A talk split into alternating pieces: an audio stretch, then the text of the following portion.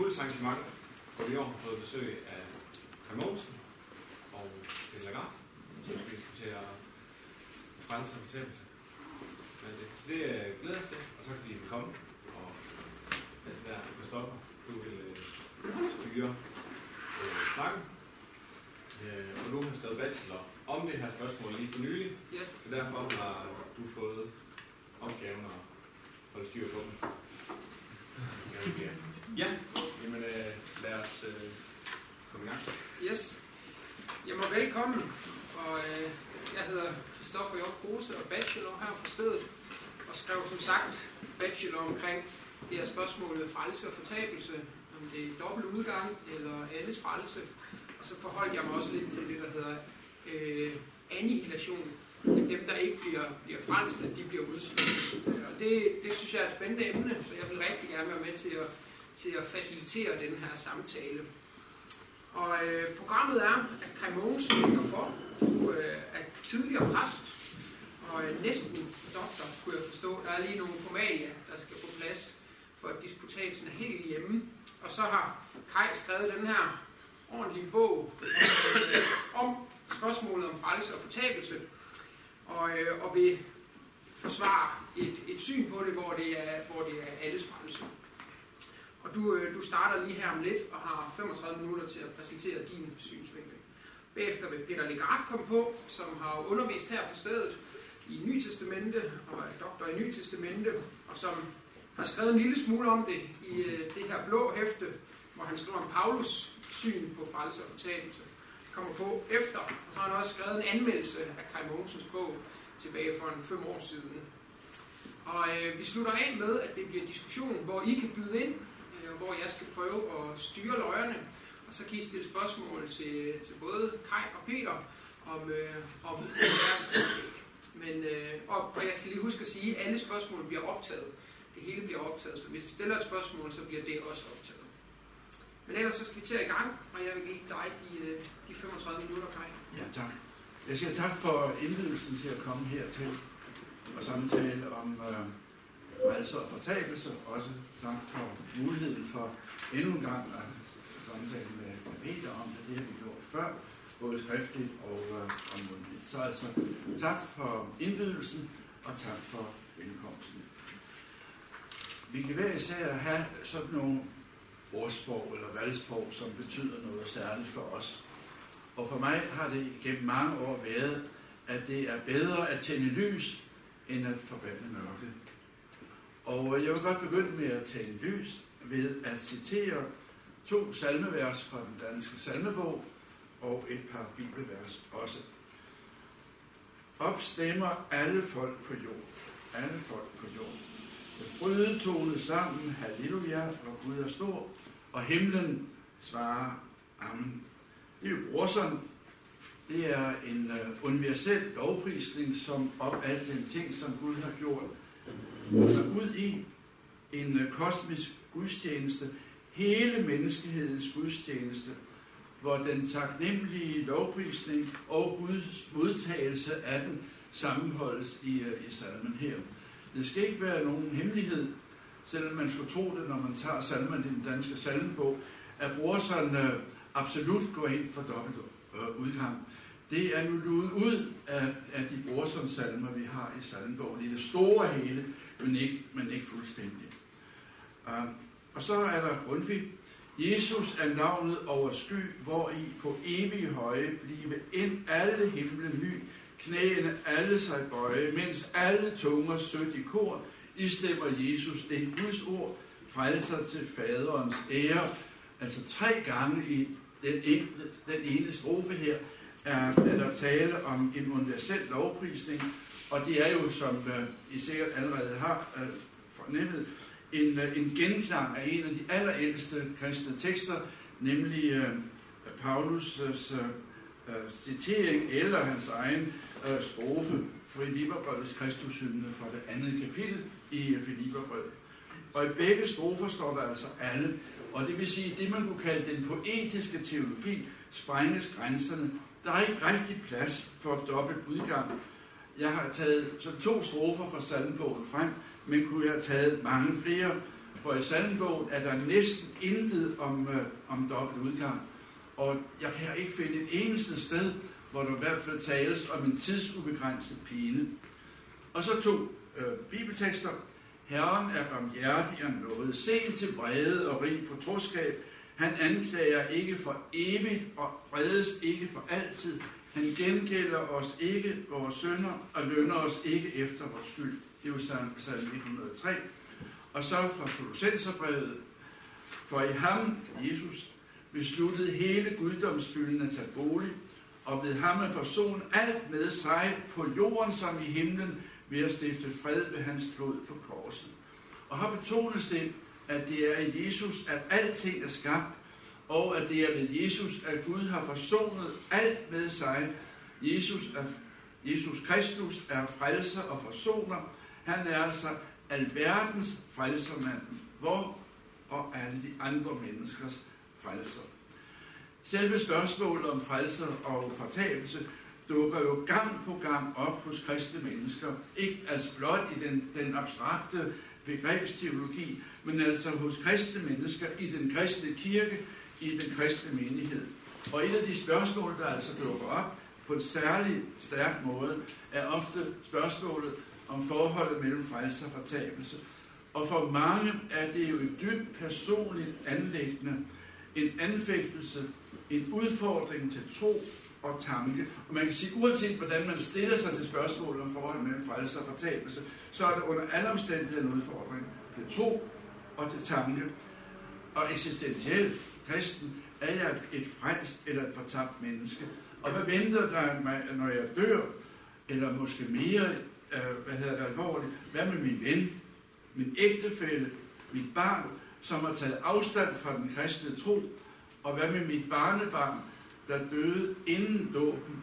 Så hvis man skal følge øh, Luther i, i øh, den afsporske bekendelse, så er det barn, som dør inden dåb, ikke frelst. Og for nogen, der har den kristne forkyndelse af dobbelt udgang, altså gjort dem angst og fortvivlet, har taget kristen glæde og frimodighed fra dem. Og for nogen har det også betydet, at de har gjort op med, øh, med kirke og kristendom. Så kan man sige, kan man ikke undgå at blive konfronteret med selve problemstillingen. Men man skal bare gå til en kirkelig handling i en middelalderlig landsbykirke, så ser man de frelste i den ene side, og de fortabte i, øh, i den anden side, og der er ikke grænser for, hvor meget de fortabte udsættes for i de middelalderlige kalkmænderier. Så helt at undgå det kan man jo ikke. Og så er det også sådan, at spørgsmålet om frelse og fortabelse jo griber ind i alt vedrørende den kristne tro, gudsbillede, Guds tro, menneskesyn, forholdet mellem Gud og mennesker, skabelsestro, etik, bibelsyn, opfattelse af Jesu forkyndelser og forkyndelsen af Jesus, Jesu betydning, forholdet mellem menigheden og verden, opfattelsen af tid og evighed, og så også kirkesyn og, øh, og mission. Men hvad er så frelse, og hvad er fortabelse? Frelse betyder jo at få halsen fri. Frelse er en udfrielse fra og en befrielse til. Og talen om frelse indebærer så en tale om en tilstand, som vi befries fra, et fangenskab, som vi sendes i frihed fra. Og centralt er jo her Jesu første prædiken i, øh, i øh, synagogen i Nazareth. Herrens ånd er over mig, fordi han har salvet mig. Han har sendt mig for at bringe godt budskab til fattige, for at udråbe frigivelse for fanger og syn til blinde, for at sætte undertrykte i frihed og for at udråbe et noget over for Herren. Og det er jo en, øh, en prædiken, han holder over en bibeltekst, nemlig over Isaias kapitel 61, de to første vers. Det er Lukas 4, 18, øh, vi har det her. Og øh, læg mærke til, at Jesus standser midt i øh, Isaias uh, teksten, fordi Isaias oversætter, og en hævndag fra vor Gud. Det er ikke med i, uh, i Jesus citat fra, fra profeten Esajas. Frelse, det er så udfrielse, befrielse fra synd, for lov og for død. Og det angiver strukturen i Romerbrevet kapitel 6, 7 og 8. Frelse bliver så en fornyelse, en genoprettelse af det krakelerede, det tabte gudsbillede. Frelse er en frelse til et kærlighedsfællesskab Gud og et kærlighedsfællesskab med mennesker og et særligt kærlighedsfællesskab i den kristne menighed. Fortabelse, det er et, som jeg ser det, det er et uendeligt liv. Det er et liv, hvor synden og loven og døden råder uden tilgivelse. Frelse og fortabelse, det er så hændelser, tilstand i dette liv. Og frelsen er en forsmag på, øh, på det evige liv. hvor liv hernede, det modsvarer så, at et hist oppe mit hjertes hjem hernede, og det er så hos Andersen formulerer det i, øh, i Danmark sammen. Og det ligger jo et udtalt, at der er et himmelsk hjem, der er et hjem hist oppe. Men spørgsmålet er så, om, der, om det gælder for fortabelsen også, at der er en sammenhæng mellem fortabelse her og fortabelse hisset. Og der vil jeg sige, at der er ingen symmetri. For menneskesønnen er kommet for at opsøge og frelse det fortabte. Så frelse og fortabelse er ikke lige muligheder. Fortabelse er den tilstand, den virkelighed, som mennesker vil frelses fra og hentes ud af. Fortabelse er altså, som jeg ser det, midlertidigt. En side af hver eneste menneskes liv på denne jord. Og frelsen, det er tilsigelse af søndernes forladelse. Det er genoprettelse af det brudte menneskeliv. Frelsen her bliver en forsmag på den evige frelse, og det er gudstjenesten, der giver os en særlig oplevelse af denne forsmag. Et liv af evigheden, og det kan vi så opleve på en særlig måde ved pinsens gudstjenester. Så er der en begrebsbestemmelse om dobbelt indgang. Vi skal til den afsporske bekendelse, artikel 17, og det er altså fra 1530, og det er reformatorernes øh, oplæg til en religionsdrøftelse med den katolske kirke. Øh, Confessio Augustana er forfattet af Melanchthon og gennemset af Luther, og altså et af den danske folkekirkes bekendelseskrifter. Nu går jeg ikke ind på det kirkeretslige her, for spørgsmålet er, i hvor høj grad bekendelseskrifterne i detaljer er forpligtende for forkyndelsen. Men der står så, de lærer ligeledes, at Kristus vil komme til syne ved verdens ende for at dømme, og at han vil opvække de døde. De fromme og udvalgte vil han give evigt liv og bestandige glæder, men ugudelige mennesker og djævle vil han dømme til at pines uden ophør. Og så en fordømmelse, de fordømmer gendøberne, som mener, der skal være ende på straffene over fordømte mennesker og, øh, og djævle. Nu har jeg ikke tænkt på særligt at komme ind på det, du har været inde på, nemlig annihilation. Men øh, der er også en sammenhæng mellem det og så annihilationstanken. Øh, Men dobbelt udgang er altså knyttet til ledet i den apostolske trosbekendelse, hvorfra han, altså Jesus, skal komme for at dømme levende og døde. Og sammenhæng det er tidernes ende, genkomsten og den al og alle omfattende verdensdom. Og så sættes der skæld mellem de evigt frelste og de evigt fortabte. Og dommen er en konsekvens af tro og gerninger i dette liv. Det er altså dette liv alene, der afgør tilstanden hisset. Der er ikke her tale om en omvendelsesmulighed efter døden, som ligger i for eksempel den grundfiske tankegang. Modsætningen er mellem fromme og udvalgte og ugudelige. Det vil sige, at de frelste er på forhånd udvalgt til at blive frelst. Det står der ikke om de ugudelige. Så det kan ikke afgøres, om der er tale om en forudbestemmelse alene af de fromme, eller om der er, som hos Luther og Calvin, en dobbelt forudbestemmelse. Altså det er på forhånd bestemt, hvem der skal frelses og hvem der skal fortabes. Og evigt, det må forstås her tidsligt. Og i Bibelen, der har evig også en rumslig betydning, en, en, en kvalitativ betydning, men evig må her betyde øh, tidsligt. Og pine må forstås fysisk og eller psykisk smerte. Så det afgørende her dommen og skældet. Og den anden grundopfattelse bliver jo så ofte kaldt uh, apokatastasis, genoprettelse. Og det er hentet fra uh, Peters pinseprædiken. Derfor skal I omvende jer, fortæller Peter også, og vende op, for jeres sønner kan blive slettet ud. Så skal de tider komme fra Herren, da vi kan ånde frit, og han skal da sende den salve, som forud og bestemt for jer, og det er Jesus. Han skal bo i himlen, og så kommer ind til de tider kommer, da alt det skal genoprettes, som Gud fra fordomstid har forkyndt, forkyndt gennem sine hellige profeter. Og det er så en vigtig bibelsk tekst. Det er den første missionsprædiken, Peters pinseprædiken, og det er her, og det er det eneste sted i det nye testamente, hvor navneordet apokatastasis, altså genoprettelse, forekommer. Og meningen må være, at noget, der er brudt, bliver helet, at noget sygt bliver helbredt, at noget ødelagt føres tilbage til den oprindelige, til den oprindelige tilstand. Så mønstret er altså skabelse, fald, brud, helbredelse og genoprettelse. Så Bibelen er først og fremmest en fortælling om Guds og menneskers vej fra skabelse over syndefald til genoprettelse, og har Jesu Kristi forsonergærning som centrum. Altså vejen går fra paradis til paradis. Og den treenige Guds middel til genoprettelse kan samles i korsteologien. Gud forsoner sig ved Jesus Kristus med den skabte og faldende menneskehed. Og der er intet sted, synes jeg, det er så smukt udtryk, som i øh, til Grundtvigs salme, helt der frelser personer, som man ikke nok kan sætte på salmetavlen til, uh, til Guds tjenester. Alles frelse, det er så forsoningens og genoprettelsens konsekvens for den skabte og faldende menneskehed. Og det er væsentligt for mig at sige, at alles frelse for mig er en følge af noget grundlæggende forsoning og genoprettelse.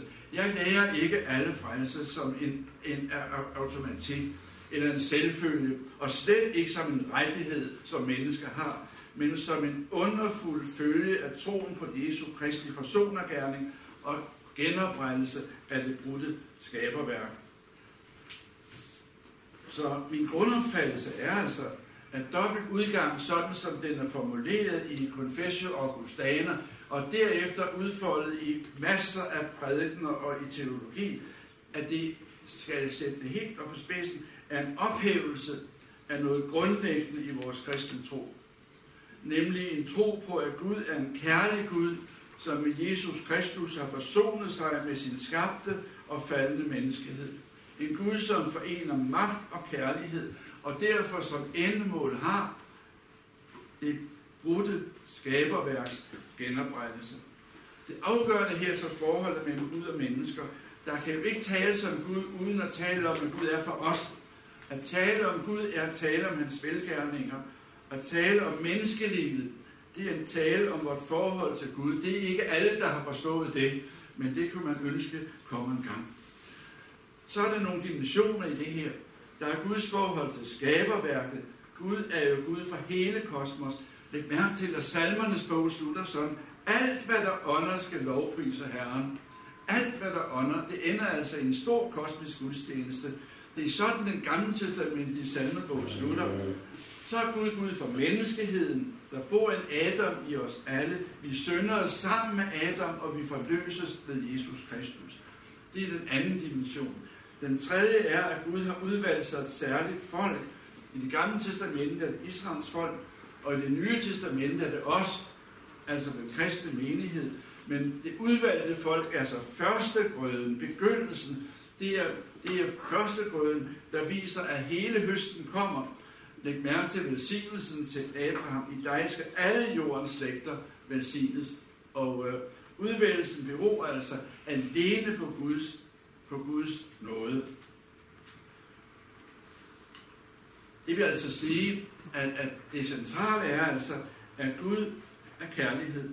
At Kristi frelste gerning er en udfoldelse af Guds kærlighed. At kærlighed, Guds kærlighed, det er en magt, der skaber og opretholder livet. Så skabelsen er altså ikke engang en fjern fortid alene, men skabelsen er det, som sker hver eneste dag i Guds nåde i forsyn. Skabelsen er åbenbart virkeliggjort gjort i Jesu liv, forkyndelse, lidelse, død og øh, opstandelse. Så kan man sige, at Jesu Kristi frelsergærning beskrives jo på flere sammenhængende og sammenhørende måder det nye testamente. Den er befriende. Jesus er kommet for at sætte fanger i frihed. Den er inkluderende, omfatter de små børn, så kæves, toller og søndere. Den er forsonende, den er genoprettende, og det, det betyder så, at Guds frelsesgerning, eller frelsergerning med Jesus Kristus universel, det vil sige, hvis et eneste menneskebarn går evigt fortabt, så er Kristi forsonergerning ikke universel. Jeg ved godt, at der findes enkelte udsagn i Bibelen, der kan tolkes som dobbelt udgang.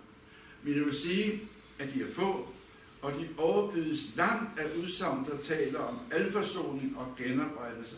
Og så må, der, må teksterne jo vurderes ud fra et centrum. Det er jo også det, Luther gør, når han siger, at det skal drive på Kristus.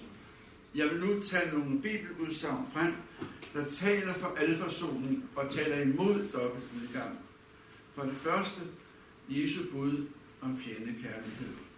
Der bliver en sammenhæng mellem evangelium og etik, men Jesus påbyder os, at vi skal elske vores fjender. Kan man så forestille os, at de, der går imod ham eller imod kristentroen i dag, at de skal sendes i en tidsubegrænset smerte? Hvor er så budet om fjendekærlighed er øh, ikke modsagt i det her? Det andet, det er Jesu bud om ubegrænset tilgivelse. Jesu bøn på korset også, far tilgiv dem. Kan man forestille sig, at Jesus byder Peter og os andre, at vi skal tilsige ubegrænset, hvad vi nu ikke kan, hvis der er grænser for Guds egen tilgivelse.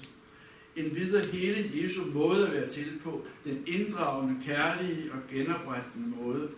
Så er der det mere specielt, Adam Kristus, øh, antitypologien, sådan som den især er udfordret af, af Paulus. Altså, at synden kom ind i verden med Adam, men frelsen kom ind, og det er den altomfattende frelse ved Jesus Kristus. Så også den universelle lovprisning af alt, hvad der ånder skal lovprise Gud, at øh, hver knæ skal bøje sig, og hver tunge skal bekende, at Jesus Kristus er Herre. Der er nogen, der mener, at, at Filipperbrevets Kristushymne, hvor hver knæ skal bøje sig, er de, er de overmandede verdensmagter, der skal bøje sig. Men hele sammenhæng viser, at det er et udtryk for hvad den kristne menighed. Man kan ikke forestille sig, at de onde magter, at de, de ender med at lovprise Gud. Det er ikke nogen egentlig lovprisning, hvis man tvinges til det. Så kan man gå til forskellige domstole og sådan noget i vores verden, men det er ikke den verden, der spejles i det testamente. Og så er der hele Romerbrevets frelseshistoriske forløb fra Romerbrevet 9